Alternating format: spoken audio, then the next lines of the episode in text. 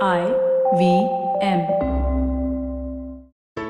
There's a quick survey to fill out on ivmpodcast.com slash survey. It lets us know a little bit more about who's listening to us. And you know what? We're going to do a few prizes. So, I mean, like, we'll do a random drawing of like maybe 10 people and we'll send you all some swag. Remember, that's ivmpodcast.com slash survey where you can fill out the survey. It's story time. பக்கத்து பக்கத்து வீட்டுல இருந்த ரெண்டு விவசாயிகள்ல யாரோட வாழ்க்கை நல்லா இருந்துச்சுன்னு இந்த கதையில பார்க்கலாம். இது வரைக்கும் நம்ம சேனலுக்கு சப்ஸ்கிரைப் பண்ணலைன்னா உடனே சப்ஸ்கிரைப் பண்ணி பக்கத்தில் இருக்கிற பெல் பட்டனை கிளிக் பண்ணுங்க. இந்த கதைகளை இப்போ நீங்கள் ஸ்டோரி டைம் தமிழ் யூடியூப் சேனல்லையும் ஐவிஎம் பாட்காஸ்ட் ஆப்லையும் மற்ற ஆடியோ தளங்களிலும் கேட்கலாம். ஸ்டோரி டைம் தமிழ் சேனலுக்காக உங்களுடன் ரவிசங்கர் பாலச்சந்திரன். ஒரு சின்ன விளம்பர இடைவேளைக்கு பிறகு கதையை கேட்கலாம். Are you looking for finance products and services that can enhance your personal finance experience? Are you looking for a space to talk about your financial product or service? And are you looking for a crisp talk show where the conversation is all about money? Well, your search ends here. Hi, my name is Anupam Gupta and I'm host of the Pesa Pesa podcast and I invite you for the conversation about your personal finance on each Monday on the IVM Podcast app or the website or on any podcast streaming platforms. See you, folks. வாங்க கதையை தொடர்ந்து கேட்கலாம் சோழவனம்னு ஒரு அழகான கிராமம் இருந்துச்சு அந்த கிராமத்தை சுத்தி ரெண்டு நதிகள் ஓடினதுனால அந்த கிராமத்துல இருந்த விவசாய நிலங்கள் எல்லாம் ரொம்ப செழிப்பா இருந்துச்சு அந்த ஊர்ல கந்தசாமின்னு ஒரு விவசாயி இருந்தாரு ஒரு ஆற்றங்கரையோரமா அவருக்கு நாலு ஏக்கர் நிலம் இருந்துச்சு. அந்த நிலத்துல நல்லா பாடுபட்டு நிறைய விளைச்சலை எடுத்து அவரு சந்தோஷமாவே வாழ்ந்துகிட்டு இருந்தாரு. அவர் வீட்டுக்கு அடுத்த வீட்டுல இன்னொரு விவசாயி இருந்தாரு. அவரு பேரு மாடசாமி. அவரும் நல்ல வசதியாவே இருந்தாலும் அவர்கிட்ட சொந்தமா விவசாய நிலம் இல்ல. விவசாய நிலத்துல கொண்டு முதலீடு செய்யறதுக்கு பதிலா ஏதாவது ஒரு விவசாய நிலத்தை குத்தகைக்கு எடுத்து அதுல விவசாயம் செய்யலாம் அப்படிங்கிறது தான் அவரோட எண்ணமா இருந்துச்சு அவரும் அந்த ஊர்ல ஆத்தங்கரையோரமா இருந்த ஒரு ஆறு ஏக்கர் நிலத்தை குத்தகைக்கு எடுத்து அதுல ரொம்ப பாடுபட்டு நல்ல விளைச்சலை எடுத்தாரு. மாடசாமி கிட்ட ஒரு இயல்பு இருந்துச்சு. எப்பவுமே அவரு கந்தசாமி என்ன செய்யறாரு கந்தசாமி எப்படி இருக்காரு? கந்தசாமி என்ன மாதிரி வாழ்க்கை வாழறாரு? இப்படி கவனிச்சுக்கிட்டே இருப்பாரு. அவரு கவனிச்சு பார்த்த வரைக்கும் கந்தசாமி ஒரு சந்தோஷமான வாழ்க்கை வாழறது அவருக்கு நல்லாவே புரிஞ்சிச்சு. ஆறு ஏக்கர் நிலம் எடுத்து விவசாயம் செய்யற நம்மகிட்ட இல்லாத சந்தோஷம் நாலு ஏக்கர் விவசாயம் செய்யற கந்தசாமிக்கு எப்படி வந்துச்சு அப்படின்னு அவருக்கு ஒரு எண்ணம் வந்துச்சு. ஏற்கனவே எவ்வளவு வசதியும் பணமும் இருந்தாலும் சந்தோஷமா இல்லாத மாடசாமி இந்த எண்ணம் வந்ததுக்கு அப்புறம் அவரோட சந்தோஷத்தை முற்றிலுமா தொலைச்சிருந்தாரு. கந்தசாமி சந்தோஷமா இருக்கிறத பார்த்து பொறாமப்படுறது மட்டும்தான் அவரோட வாழ்க்கை முறைன்னு ஆயிடுச்சு. ஆனாலும் கந்தசாமியோட சந்தோஷத்துக்கு என்ன காரணங்கிறத கண்டுபிடிச்சு அதை தானும் செஞ்சு தானும் சந்தோஷமா இருக்கணும் அப்படிங்கிற முடிவுக்கு அவர் வந்தாரு. ஒருவேளை கந்தசாமி கிட்ட சொந்தமா நிலம் இருக்கிறது தான் அவரோட சந்தோஷத்துக்கு காரணமா இருக்குமோ? நம்ம கிட்ட சொந்த நிலம் இல்லாம ஒவ்வொரு தடவையும் குத்தகைக்கு எடுத்து விவசாயம் செய்யறதுனால அந்த சந்தோஷம் நமக்கு கிடைக்கிறது இல்லையோ அப்படின்னு அவருக்கு ஒரு எண்ணம் வந்துச்சு.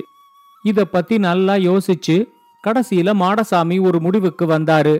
அந்த ஊரோட ஆத்தங்கரை பகுதியில எப்படியாவது நாலு ஏக்கருக்கு மேல ஒரு நிலத்தை வாங்கணும். சொந்த நிலத்துல விவசாயம் செஞ்சு கந்தசாமி மாதிரி சந்தோஷமா இருக்கணும் அப்படிங்கிற முடிவுக்கு அவர் வந்தாரு. அடுத்து வந்த ஆறு மாசமும் நல்ல விளைச்சல் எடுக்கக்கூடிய சரியான நிலத்தை தேர்ந்தெடுக்கிறதுலயே அவர் செலவிட்டாரு. ஒரு வழியா அவருக்கு தகுந்த மாதிரியான ஒரு நிலத்தை தேடி கண்டுபிடிச்சு அதை வாங்கறதுக்கு மாடசாமிக்கு எட்டு மாசம் ஆயிடுச்சு. இந்த எட்டு மாசத்துக்குள்ள கந்தசாமிக்கு திருமணமாகி இருந்துச்சு. இப்ப கந்தசாமிய விட ரெண்டு ஏக்கர் தங்கிட்ட அதிகமாவே நிலம் இருக்கு. அதுவும் சொந்த நிலம். அதனால கந்தசாமிய விட தனக்கு அதிக சந்தோஷம் வரும். அப்படின்னு மாடசாமி எதிர்பார்த்தாரு. ஆனா அவர் எதிர்பார்த்த மாதிரி மாடசாமியால சந்தோஷமா இருக்க முடியல. அவர் கவனிச்சு பார்த்ததுல இப்ப கந்தசாமியோட சந்தோஷம் இன்னும் ரொம்ப அதிகமான மாதிரி அவருக்கு தோணிச்சு. அதுக்கு காரணம் என்னவா இருக்கும் அப்படின்னு அவர் யோசிச்சு பார்த்தப்போ கந்தசாமிக்கு திருமணமாகி இருந்தது அவரோட ஞாபகத்துக்கு வந்துச்சு. கந்தசாமியோட மனைவி ரொம்ப அன்பானவங்களா கந்தசாமிய புரிஞ்சுகிட்டு நடக்கிறவங்களா இருந்தாங்க. விவசாயத்துல கந்தசாமிக்கு தேவைப்படுற எல்லா உதவிகளையும் வேற அவங்க செஞ்சாங்க. இதெல்லாம் கவனிச்சு பார்த்த மாடசாமிக்கு கந்தசாமியோட திருமணம் தான் அவரோட சந்தோஷத்துக்கு காரணம் அப்படின்னு புரிஞ்சிச்சு. இப்ப அவர்கிட்ட கந்தசாமிய விட ரெண்டு ஏக்கர் அதிக நிலம் இருந்தாலும் அது அவருக்கு சந்தோஷத்தை கொடுக்கவே இல்லை. தனக்கும் ஒரு திருமணம் நடந்துச்சுன்னா கந்தசாமியை விட அதிகமா சந்தோஷமா இருக்கலாம் அப்படிங்கிற முடிவுக்கு அவர் வந்தாரு. மாடசாமி கிட்ட இருக்கிற வசதிகளை பார்த்து நல்ல பணக்கார விவசாயி ஒருத்தர் அவரோட ஒரே மகளை மாடசாமிக்கு திருமணம் செஞ்சு வச்சாரு. மாடசாமியோட மனைவியும் ரொம்ப அன்பானவங்களா மாடசாமிய புரிஞ்சு நடந்துக்கிறவங்களா இருந்தாங்க. ஆனா மாடசாமி எப்பவுமே கந்தசாமிய தன்னோட ஒப்பிட்டு அவரை மாதிரி நான் சந்தோஷமா இருக்க முடியலையே அப்படின்னு புலம்புறது மாடசாமியோட மனைவிக்கு பிடிக்கல. நாம சந்தோஷமா இருக்கணும்னு மனசுக்குள்ள முடிவு பண்ணிட்டா சந்தோஷம் தன்னால வந்துடும். சந்தோஷம் வெளியிலேந்து வர்றதில்ல. அது நம்ம மனசுலேந்தே வரணும் அப்படின்னு அவங்களும் மாடசாமிக்கு எவ்வளவோ எடுத்து சொல்லி பார்த்தாங்க. ஆனா அவங்க என்ன சொன்னாலும் அது மாடசாமிக்கு புரியவே இல்லை. அவரு முன்ன மாதிரியே கந்தசாமிய பார்த்து பொறாமப்பட்டுக்கிட்டே இருந்தாரு. திருமணத்துக்கு அப்புறம் தன்னோட மனைவிக்கு இன்னும் சில வசதிகளை செஞ்சு கொடுக்கணும் அப்படிங்கறதுக்காக கந்தசாமி தன்னோட பழைய வீட்டை இடிச்சிட்டு அந்த இடத்துல இப்ப புதுசா ஒரு வீடு கட்டினாரு. மாடியோட இருந்த அந்த வீட்டை பார்த்த உடனே கந்தசாமியோட சந்தோஷத்துக்கு இதுதான் காரணமா இருக்குமோ அப்படின்னு வழக்கம் போல மாடசாமிக்கு தோணிச்சு. உடனே அவர் தன்னோட மனைவி கிட்ட நாம இப்ப இருக்கிற வீட்டை இடிச்சிட்டு வேற புது வீடு கட்டலாம் அப்படின்னு சொன்னாரு.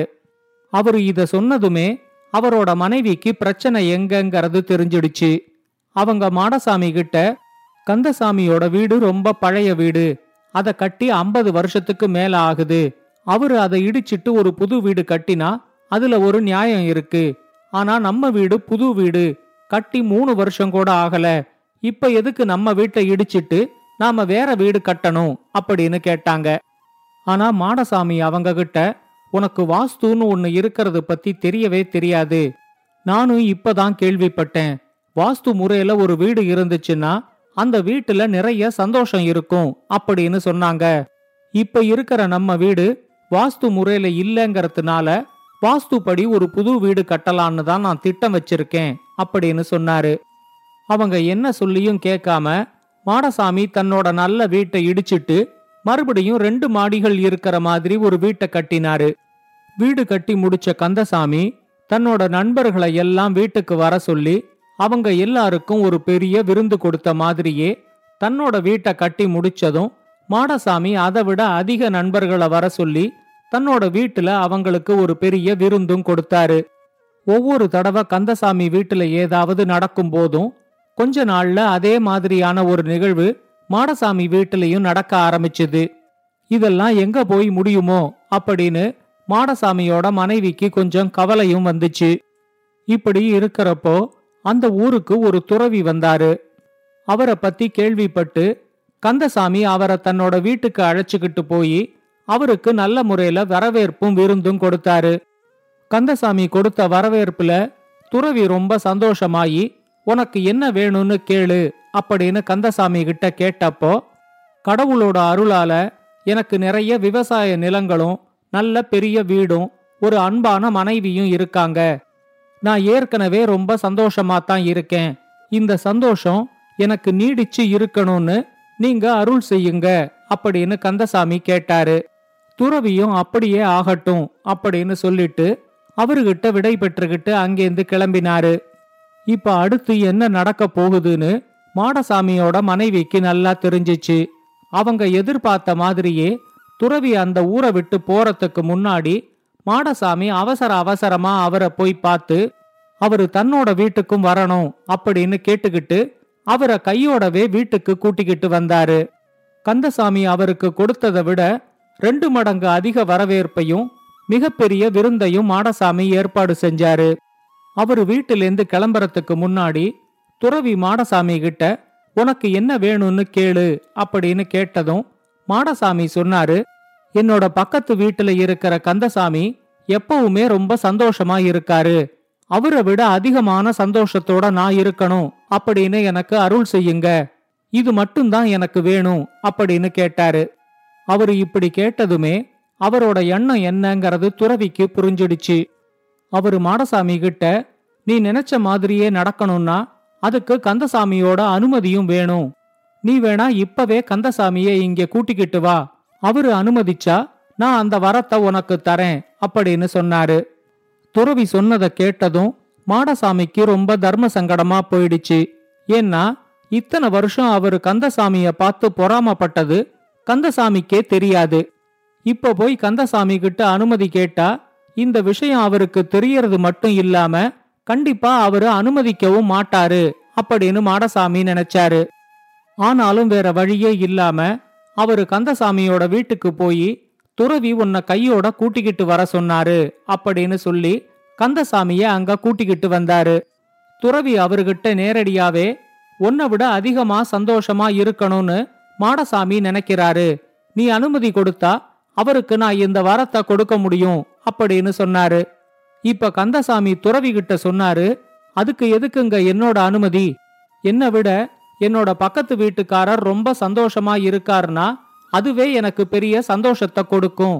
நீங்க தயங்காம மாடசாமி கேட்ட மாதிரி அவருக்கு அந்த வரத்தை கொடுங்க அப்படின்னு சொன்னாரு.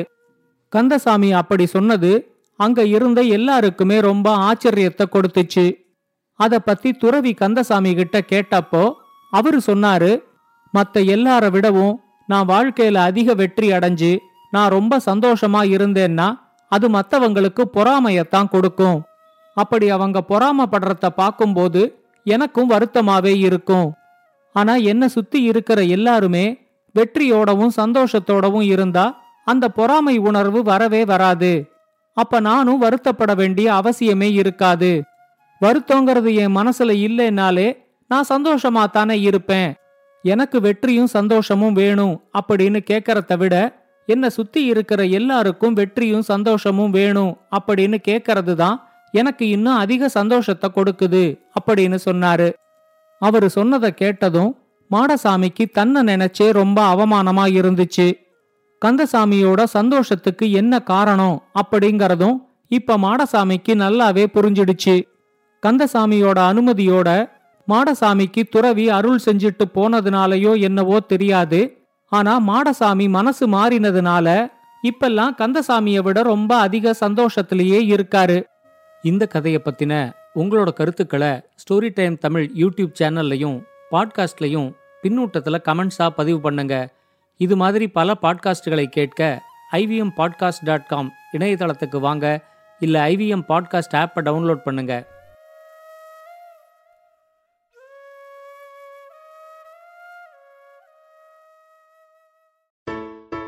it's been another great week on the IVM Podcast Network. On Advertising is Dead, Varun talks to co founder and CEO of Yoga Bar, Suhasini Sampath. She shares the secrets behind making energy bars without preservatives. On Voices for Water, Karthik asks Dr. Bhakti Devi, founding president Water Resources Council, about water literacy in India. On Ek Finance, Priyanka explains the concept of a financial slam book.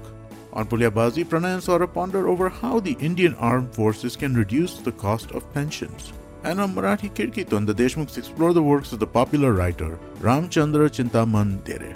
Do follow us on social media. We're IVM Podcast on Twitter, Facebook, Instagram, and LinkedIn. And remember, if you're enjoying this show or any of our other shows for that matter, please do tell a friend. Also, please don't forget to rate us on any of the platforms you're listening to us on. And remember, you can always check us out on YouTube. We have a number of channels. You can go to ivmpodcast.com slash YouTube to take a look at what those channels are. We're also doing a small listener survey to understand how you respond to our shows and the advertising on the network. We would really, really appreciate it if you could spare a few minutes to fill it out. It really helps us build better shows for you and understand what you're looking for from advertising and what we can talk to advertisers about about who you are. Please go to ivmpodcast.com slash survey. It really, really, really would help us out. Thank you so much. And finally, would like to thank our sponsors for the network this week, SBI Life Insurance, India Water Portal, and Jupiter, a digital banking app. Thank you so much for making this possible. We face a hundred dilemmas every day while raising our children and nurturing our families. Why not let science help us make informed decisions to solve our dilemmas? Hi, I'm Devi Shobha. And I'm Meghna. We host Big Talk About Tiny Humans, where we will help you unpack challenges around parenting and your child's development. And more importantly, we will equip you with research backed strategies that you can readily act on. Tune in to our podcast every Wednesday on the IBM Podcasts app, website, or your favorite podcast platforms.